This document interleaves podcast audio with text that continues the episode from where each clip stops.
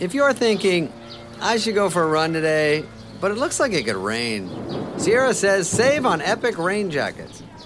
If you're also thinking, but I can't go out in these beat up old running shoes, Sierra says save on top brand running shoes. And if you're still thinking, but I'm also busy performing brain surgery, well, then we say, you really should have led with that. Sierra, let's get moving to your local store, like now. Go!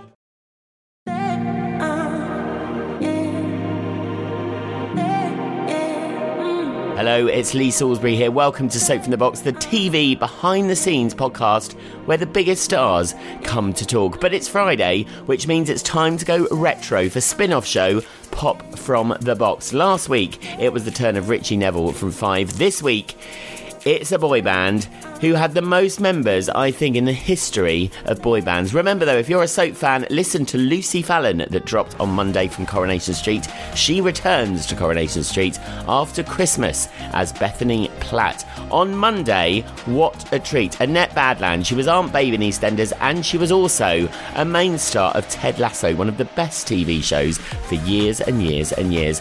Have a great weekend, listen to this, and enjoy.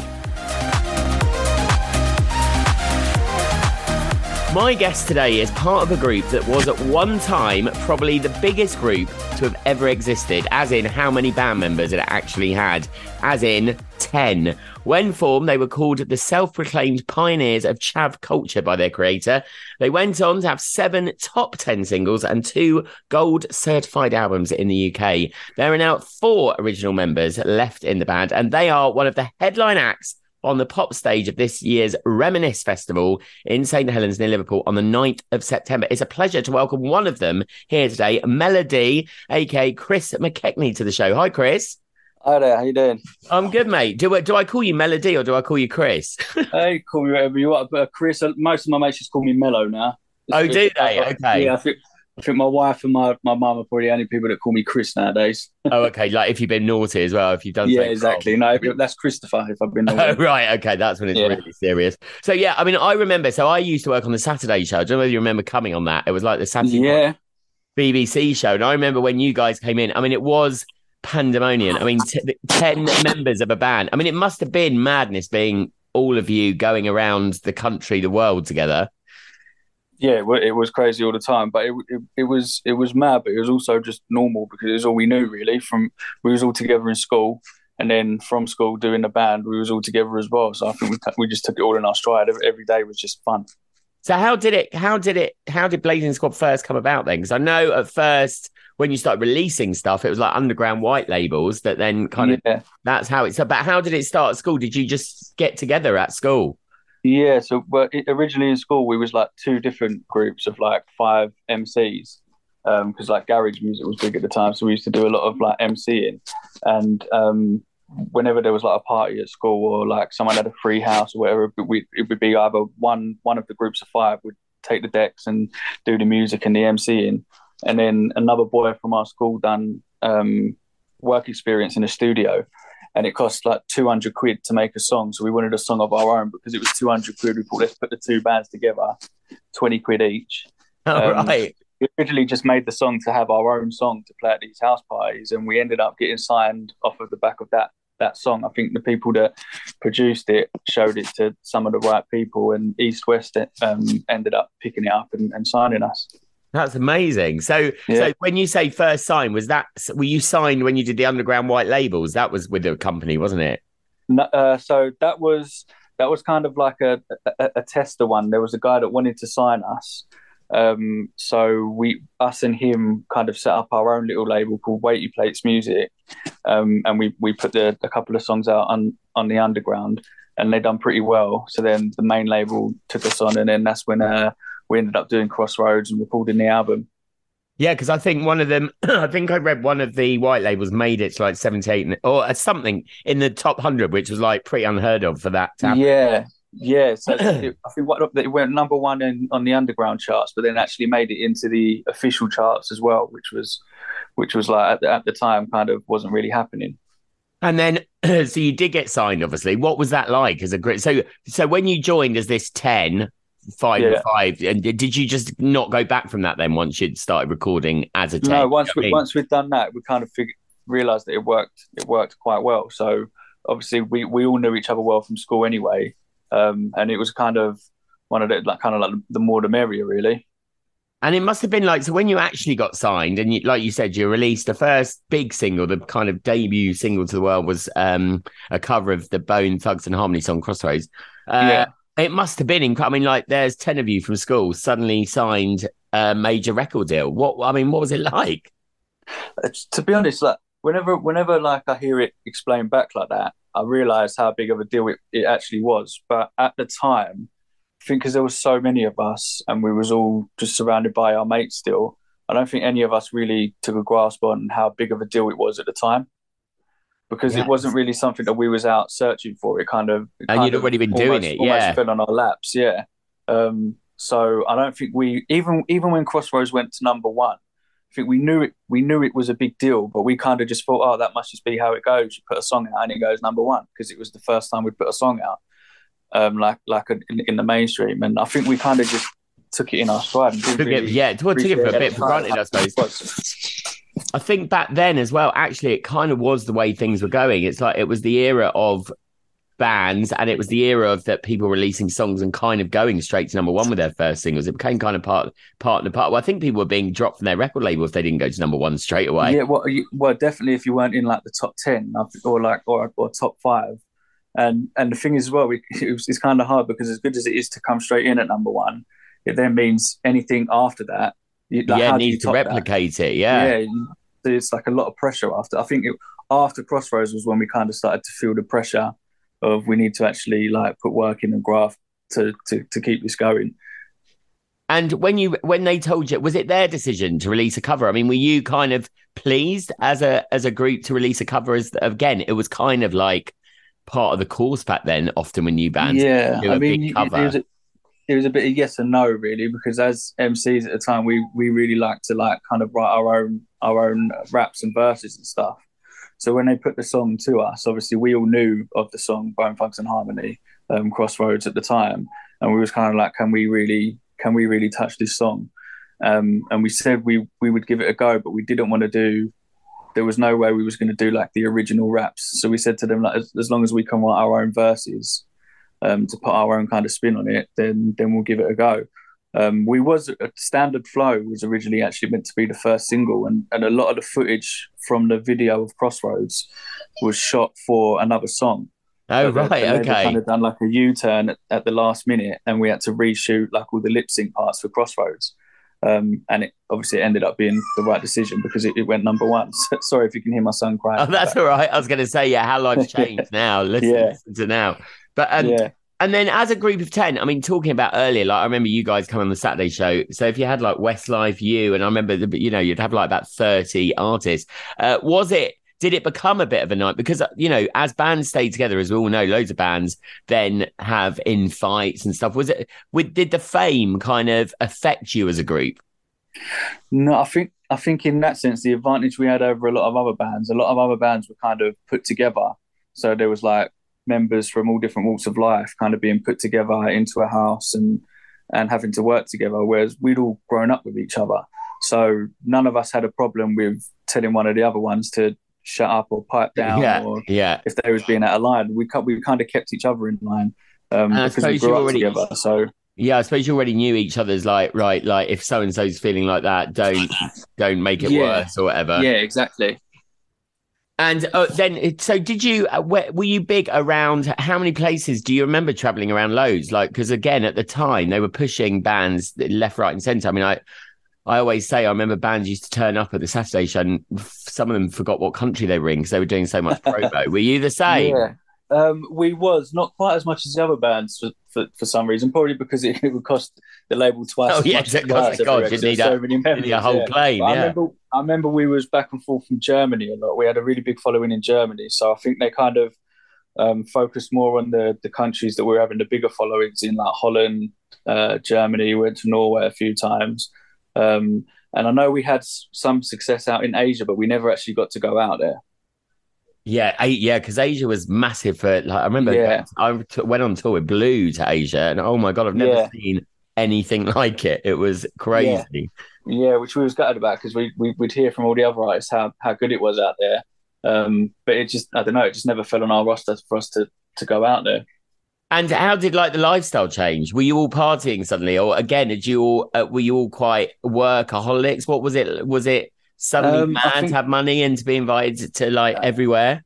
Yeah, I think it was like a bit a bit of both. We was we was all really like work. We, we hardly had a day off back then. I mean, it would be it would be like press day, then it would be studio, photo shoot, then it would be like a, a show. Um, so there was a lot a lot going on. A lot of the partying would happen maybe more for like after shows and stuff. Um, but bearing in mind as well, we was we was only like 16, 17 at the time. Yeah. Oh, so, So, yeah, a lot, and a lot yeah. of nightclubs knew knew of our age. But I mean, when we, when Yeah. we done the when we done the Smash Hits tour with um all the other artists at the time, like Girls Aloud, Westlife, and all those Sugababes, there was always after parties, and we we somehow always managed to get into the after parties and the nightclubs for that tour. So that that was really a lot of good memories from then. yeah, good old smash hits. Yeah, Um, your smashes was amazing. Um, so then let's carry on. So Crossroads, obviously straight to number one. Like you said, then it's hard to keep that up. And you had four more top 10 hits before Flip Reverse, which I'm going to pick Yeah. on because that was picked to relaunch Top of the Pops, wasn't it? yeah, yeah. So that, That must have been um, a cool thing to do as well. Yeah, that was great because I think at the time, I think Andy Peters had become um, the the new like boss at Top of the Pops, and when we first started out, he was uh, he done our media training, so he kind of got us Oh, wow. Okay. prep, prepped for TV and radio, the do's and don'ts, don't chew chewing gum, and all those all those sort of things. So when he when he launched the show, um, he asked us to do it, and he he done a great setup for it. Actually, I think we had like the most extras there's ever been on there. I say it started outside the building with like a hundred extras. So that, that was that was really good. Where was that? Outside Television Centre? Yeah, the television centre. So I think we had like a hundred people all in blazing Wow. and we all had our hoods up, and then we kind of came on the stage, and then us ten took our hoods off, and then all the rest were like backing dancers. But Oh, that's were really cool. Yeah, there's a, a lot of rehearsal time went into that one. And you must have been because you were kind of quite stand outish at that. Like you mentioned, there were Girls Aloud, Westlife, Blue. They were all kind of in the same genre in a way. There was a lot of pop. yeah, It wasn't really a band like you guys, was there? You were the only No. ones kind of doing it. yeah, we was. I mean, our our um our, our music and style, even of what we wore and how we carried ourselves, was was very different to to everyone else. And I think that's another thing that that kind of stands out when you've got like a, a band that's like organically formed rather than rather than kind of pieced together. Um, because we and at, as I say, we wasn't kind of hunting or looking to become pop stars. It kind of just fell on our laps. So we kind Yeah. of tried to be uh, be as much ourselves as we, as we could. And when you say like all. that, did the organicness stay? Did the record company try to push you in certain directions? Because as we weren't know like styling and stuff like that, did you stay quite in control of that?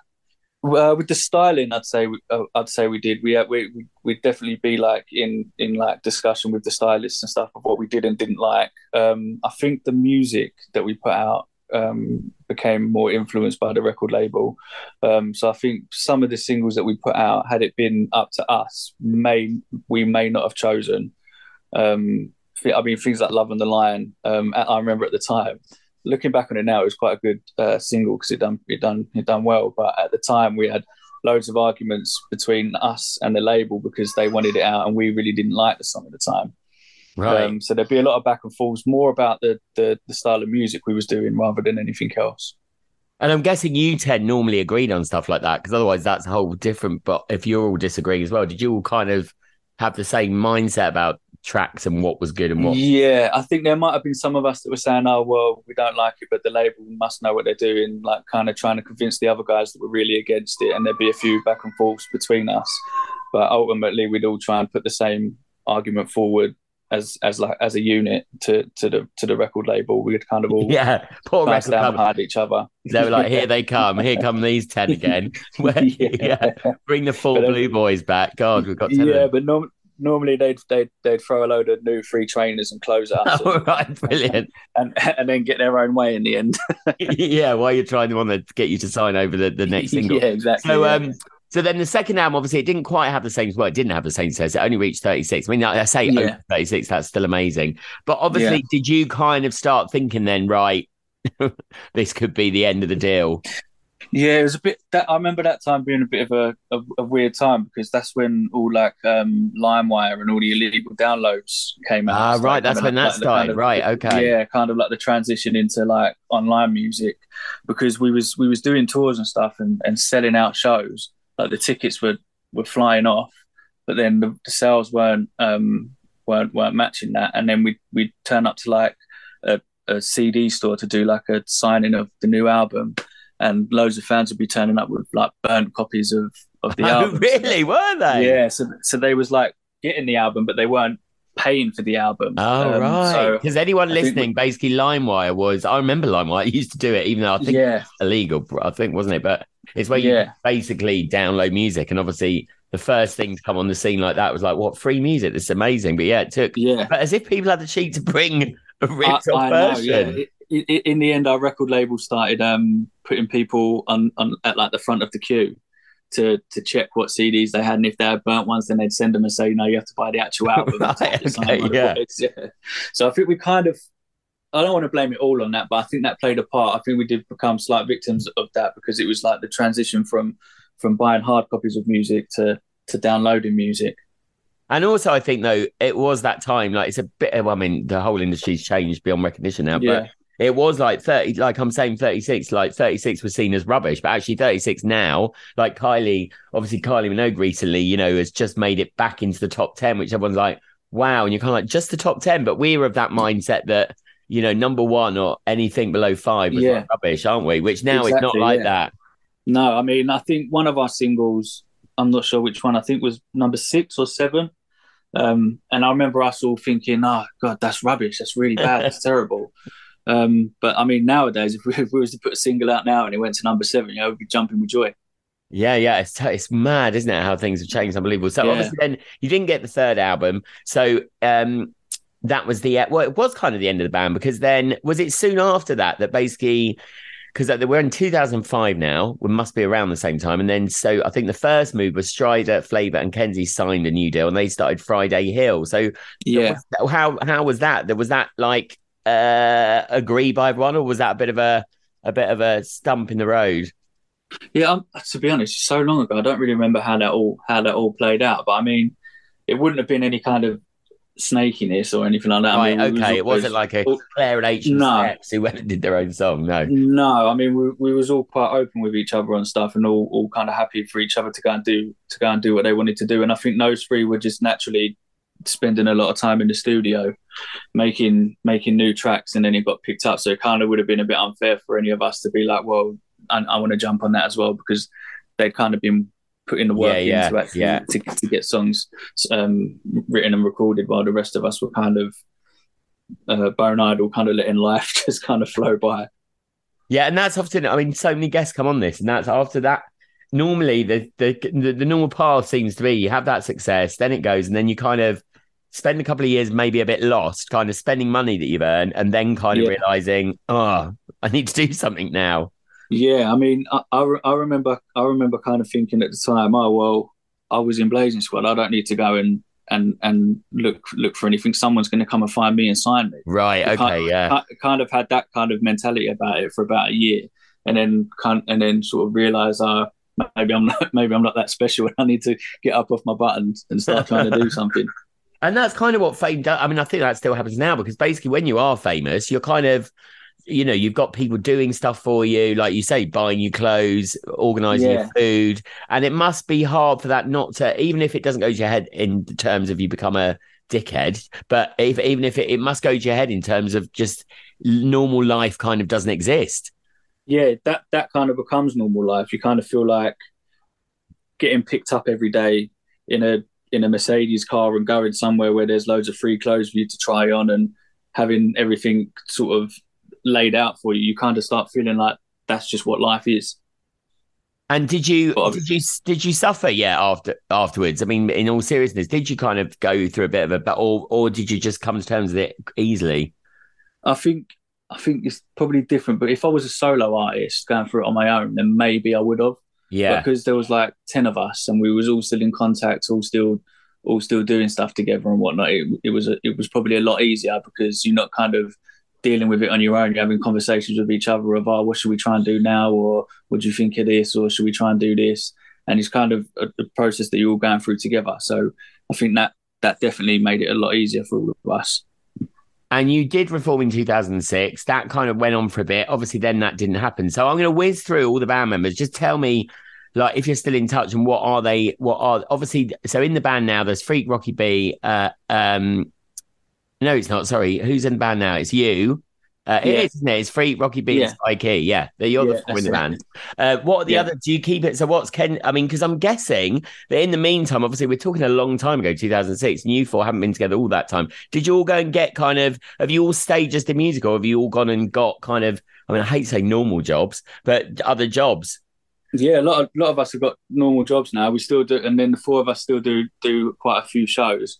Um, but we kind of t- to, it's it's not our main it's not our main thing now. We kind of do it more because it's good for us to get together. We still get to travel up and down the country doing shows, make a bit of extra Yeah, money that's doing it as well, isn't and, it? Yeah. and it's and it's a good and it's a good time. But um, I don't think we'd ever try and put the pressure of making it full time back onto it again. Um, So what- because that what- kind of takes the fun out of it. Yeah. What do you do now? I work, I work just me and one of my other friends now with a, a security company doing Oh, okay. um, arms and all that sort of stuff. Um, and then obviously doing the shows with the boys. Um, And that's great. I mean, what a great little pastime. Like, I mean, it's pastime, but uh, no, because obviously you're married now, you've got a kid, so life changes in Yeah. that respect anyway. So I'm sure your wife wouldn't want you going around the world. Uh, no, yeah, I mean, with the band. my son, my son was only born in um, October of last year, and then the month after he was born, um, I was off on tour for pretty much the whole of November and December. oh no, Um, so that was a bit of a struggle. Yes, I don't think she'd appreciate me doing that every month. no. And it's quite cool that that like it's really come back, hasn't it? Like, uh, that like the retroness has really. Yeah. It used to be a bit cheesy at people. Now it's completely celebrated, which is amazing. Pe- So yeah, I mean, it must people be seem great. to love it. Yeah, it must be great when you do like the Reminisce Festival. Who else is there this year? There's, I mean, there's loads of people, isn't No, there? there's loads of people there. Yeah, I mean, got us. Uh, I think Heather Small from M People, um, Boyzlife, which I think is one of the members from Westlife and Boyzone. Yeah, Uh, we've had them on the show. Yeah, Yeah, Venga Boys, Phats and Small. Vengaboys, amazing. Um, yeah, there's there's a there's a whole a whole list of loads of people. I think And Chesney you- Hawkes is there. do you? Um, oh, Chesney Hawkes been on as well. Uh, Yeah. Do you? Um, do you remember loads of these people as well? Is it like because I always said I've said to people like oh, well older than more the '80s pop stars like the Pow and stuff. I'm like, do you now have a hot chocolate instead of like a bottle of whiskey afterwards? And she's like, no, I still have a bottle of whiskey. Is it is it weird going back to see some of the people you would have hung around with, and it's like now what 30 years later?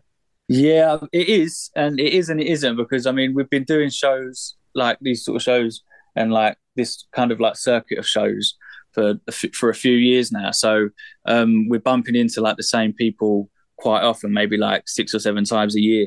Um, so it's nice to to bump into people and, and catch up and see how busy they've been, where they've been doing shows and and whatnot. And it's um it's quite good to hang around afterwards and have a little chit chat. It's not quite the after parties that it used to. Not quite the wild part. I would have loved No, to be yeah. a fly on the wall in one of those after parties. Uh, I mean, my uh, my biggest story was going to when Britney Spears had her film out. We went to the her after party of that, and I can't even tell you the stories that happened. It was like wow, that was my first Yeah, view of like I wow, bet that was mental. Yeah. yeah, uh, yeah. Some other people I've just I've just found it. Some other people, um, Tony Di Bart. Oh my god, the real thing. Phats and Small. Yeah, the Outhere Brothers. The Outhere Brothers. Um, you, as we said, Vengaboys had a small. Um, I love Batman Scoop. Batman Scoop. Yeah. uh, Andy Brown, K-Klass. I mean, God, oh my God, that's going to be absolutely amazing. If Yeah. you want to get tickets, by the way, I've got the website here. It's 9th of September, uh, Sherdley Park, I think it is, in St. Yeah. Helens, which is near St. Liverpool. Helens, yeah. Saturday 9th September, and you go to www.reminisce. I can't even spell it, so I'll spell it for you. R E M I N I S C E. Didn't realize it had that E in. yeah Uh, That's Festival.com. Festival.com. You know- Go on. We had a song out called Reminisce, and I still don't know how to spell the word. No, it's really thrown me seeing that now. I'm like, oh wow, that's how it's spelled. yeah.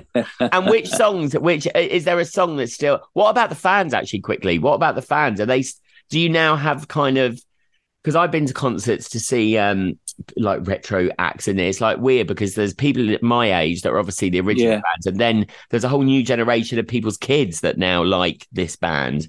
Yeah, I mean, so we definitely have like some of the the fans that were following us all them years ago still turn up, um, and it's people like a lot closer to our age. But I think with um, Marcel doing Love Island as well, I think that's Oh, kind of of yeah. opened up opened up the door to like a um a, a, a younger fan base as well. So there is some like some younger people that turn up and seem to know our our songs still, which is a bit weird. Yeah, that is weird, isn't it? What were your fa- Yeah. did your fans have a name back in the day?